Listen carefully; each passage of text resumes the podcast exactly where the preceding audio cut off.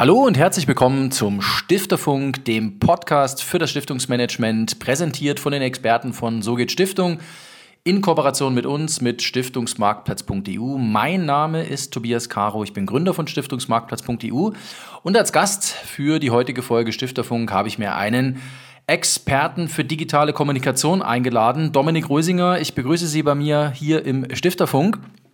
Ganz herzlichen Dank für die Einladung erstmal von meiner Seite. Und natürlich interessiert uns sofort als allererstes, äh, wir reden über Stiftungen, wir reden über Stiftungskommunikation, über Digitalisierung von Stiftungen, über Digitalstrategie von Stiftungen. Wie sind Sie eigentlich zum Stiftungswesen gekommen? Also Stiftungswesen ist eigentlich eine längere Geschichte. Und zwar, der Hintergrund ist der, meine Tante hat vor uh, etwa um das Jahr 2000 eine Stiftung gegründet. Und äh, ich hatte mich damals zu der Zeit auch schon selbst mit Stiftungen auseinandergesetzt, weil es einfach für mich ein spannender Bereich war. Damals, weil ich einfach auch einige Stiftungen auch durch meine Aktivitäten irgendwie kennengelernt hatte und hatte mich so ein bisschen reingelesen. Und irgendwann stellte sie mir die Frage, du kannst dir vorstellen, da in den Beirat reinzugehen, in die mhm. Stiftung.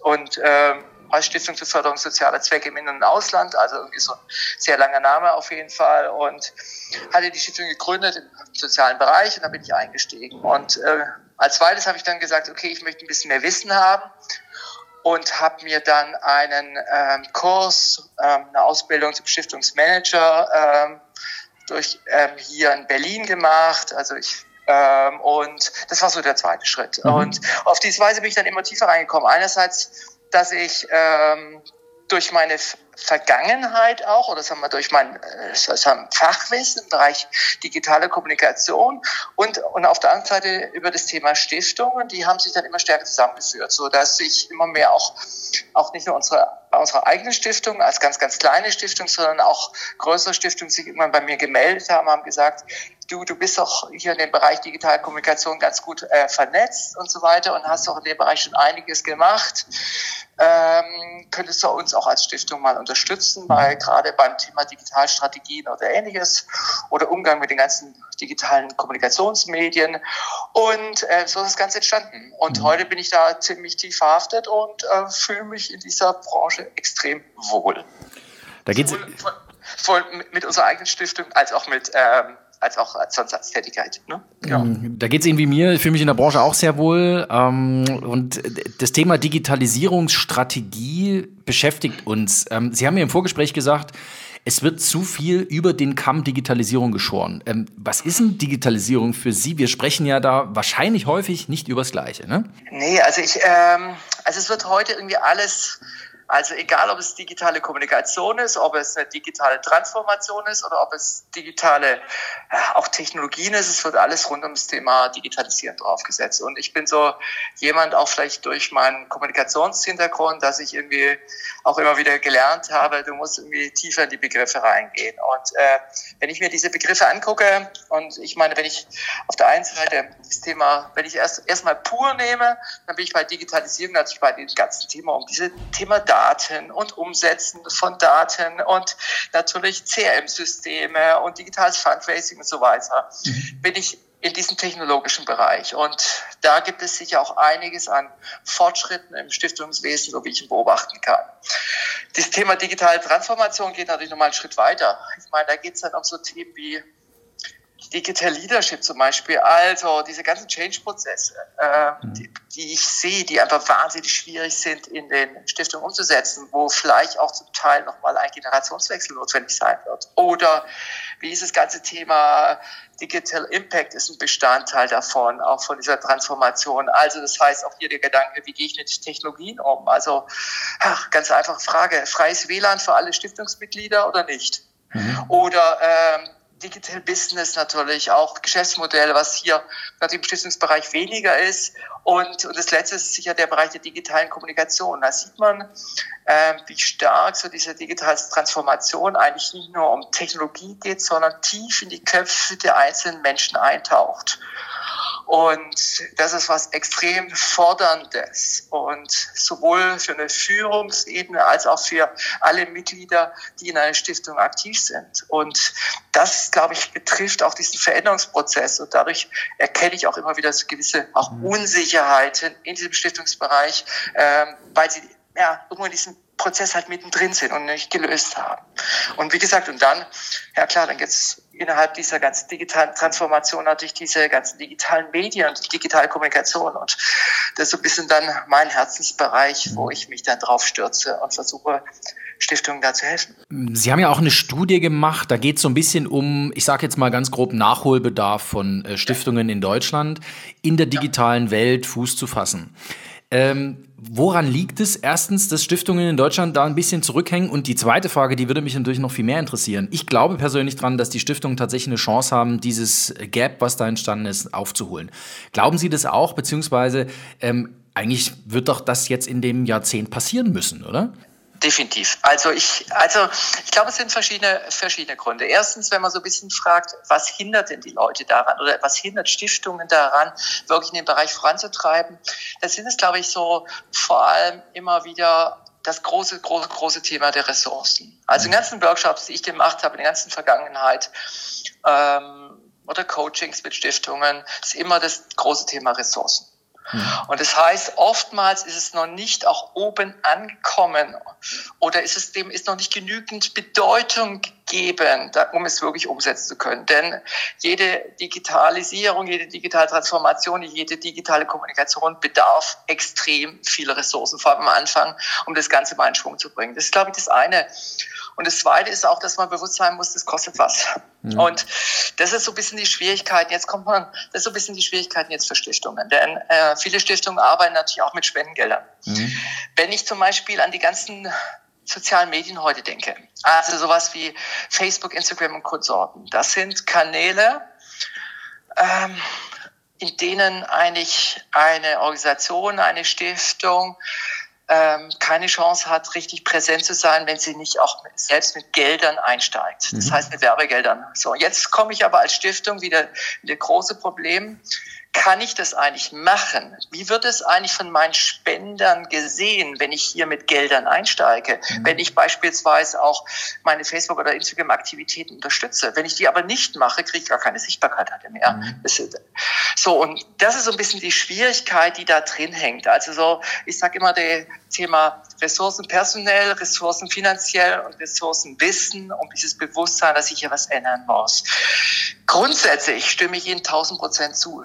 Stiftungen haben eine Riesenchance und müssen sich auch hier verändern. Also ich glaube nicht, ähm, dass viele Stiftungen wirklich auch künftig eine Chance haben, ihre ganzen Projekte umzusetzen, wenn sie sich hier in dem Bereich nicht bewegen. Denn ich denke zum Beispiel auch, eine Stiftung braucht ja auch Nachwuchs und Mitarbeiterinnen und Mitarbeiter, die bei einer Stiftung mit einsteigen, sie unterstützen.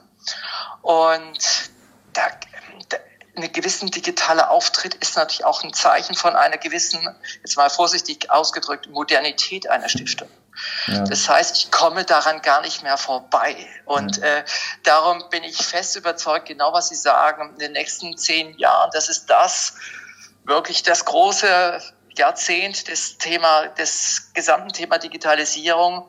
Und wer dann mit, nicht mitkommt, der wird es auf jeden Fall schwer haben. Das heißt nicht, dass es nicht auch Stiftungen geben wird, die in dem Bereich überhaupt nicht aktiv sind. Doch, das wird es auch geben, aber das wird eine Minderheit sein.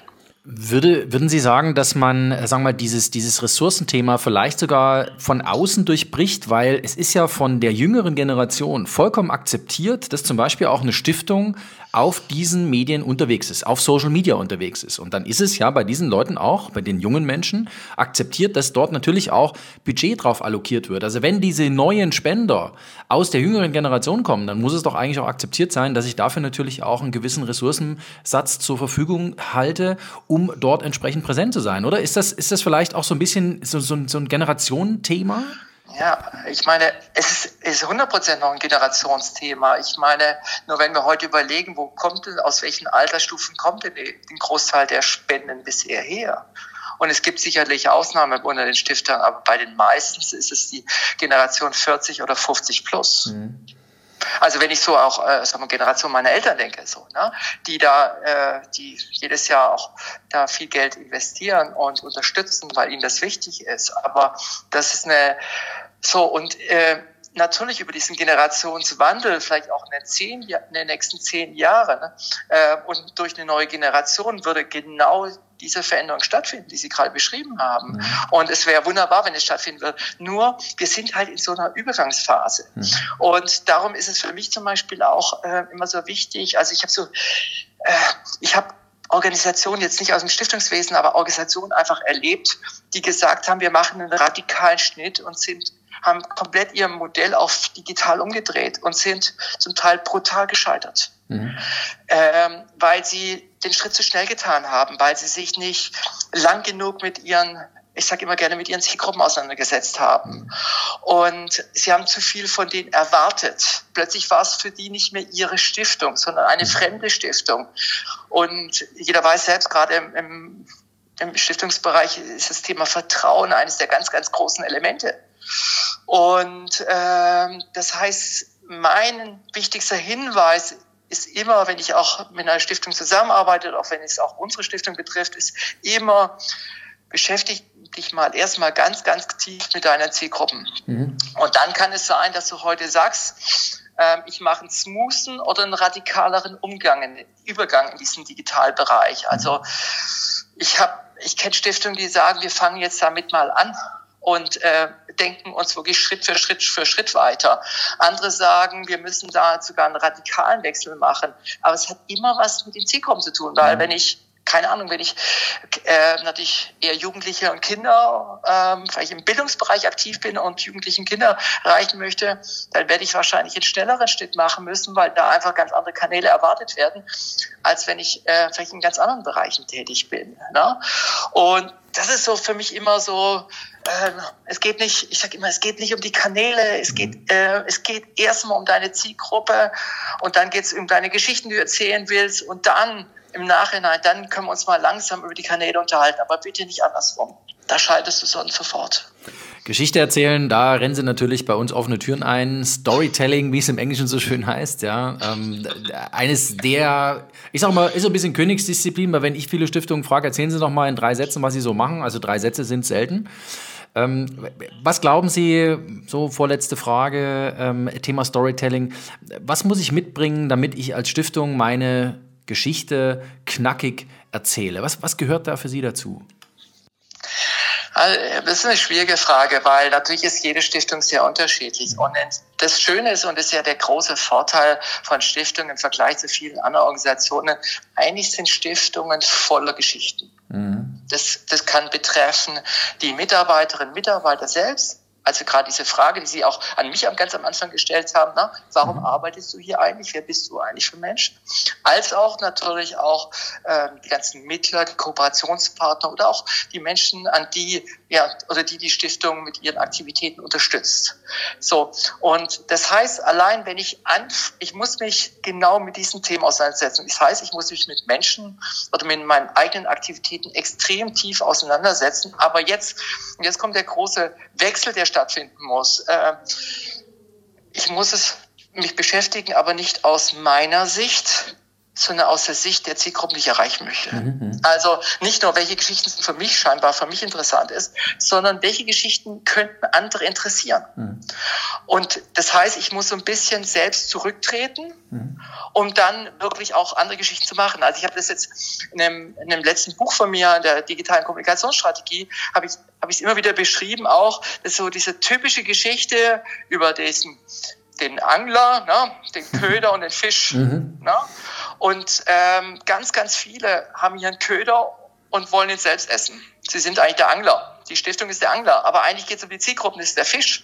Und wem muss also der Köder schmecken? Natürlich dem Fisch. Mhm. Und diese Denke, äh, ist ganz wichtig, weil ich behaupte, es gibt kaum eine Stiftung, in der nicht wahnsinnig viele Geschichten ähm, hocken drin, die da fest sind, die einfach nur gehoben werden müssen. Aber dann muss halt dieser Wandel versuchen, versucht werden zu sagen, okay, jetzt ja, ich sag auch immer, sprecht doch mal mit euren Zielgruppen. Welche Geschichten finden die am tollsten von euch? Ähm, und dieses Thema, sich wirklich damit tief zu beschäftigen, kostet wahnsinnig viel Zeit, ist sehr, sehr aufwendig, aber ist, glaube ich, eine Grundvoraussetzung, um jedes Storytelling zu machen. Denn für jedes Storytelling brauchst du eine gute Geschichte und einen schönen Erzähler. Mhm. Oder Erzählerin natürlich. Also ich glaube, das war jetzt sehr inspirierend am Schluss, weil ähm, ich, ich, ich bin fest davon überzeugt, dass äh, Stiftungen genau das haben, was die digitale Welt braucht, nämlich diesen Schmierstoff. Und das sind die Geschichten. Sie hatten es gerade sehr schön gesagt. Äh, und dann geht es natürlich um die Zielgruppe und dann geht es natürlich auch um die Art und Weise des Erzählens. Ähm, es war sehr schön, dass Sie das nochmal ganz am Schluss äh, so zusammengefasst haben, lieber Dominik Rösinger, Experte für digitale Kommunikation, ein Stiftungsexperte, der weiß, wie Stiftungskommunikation geht. Hat mich total gefreut, dass Sie heute im Stifterfunk mit dabei waren. Ganz, ganz vielen herzlichen Dank, hat mir einen Riesenspaß gemacht und ansonsten zeige ich immer wieder gerne. Da kommen wir mit Sicherheit an anderer Stelle nochmal drauf zurück. Ja, und liebe Zuhörer, ähm, Zuhörerinnen und Zuhörer, wenn Sie die nächste Folge des äh, Stifterfunks nicht verpassen wollen, dann natürlich reinklicken und den Kanal abonnieren. Wenn Sie selber Lust haben, eine Stiftung zu gründen, wenn Sie Expertise suchen oder sich weiter informieren möchten, dann einfach reinklicken und Kontakt aufnehmen unter www.sogehtstiftung.de.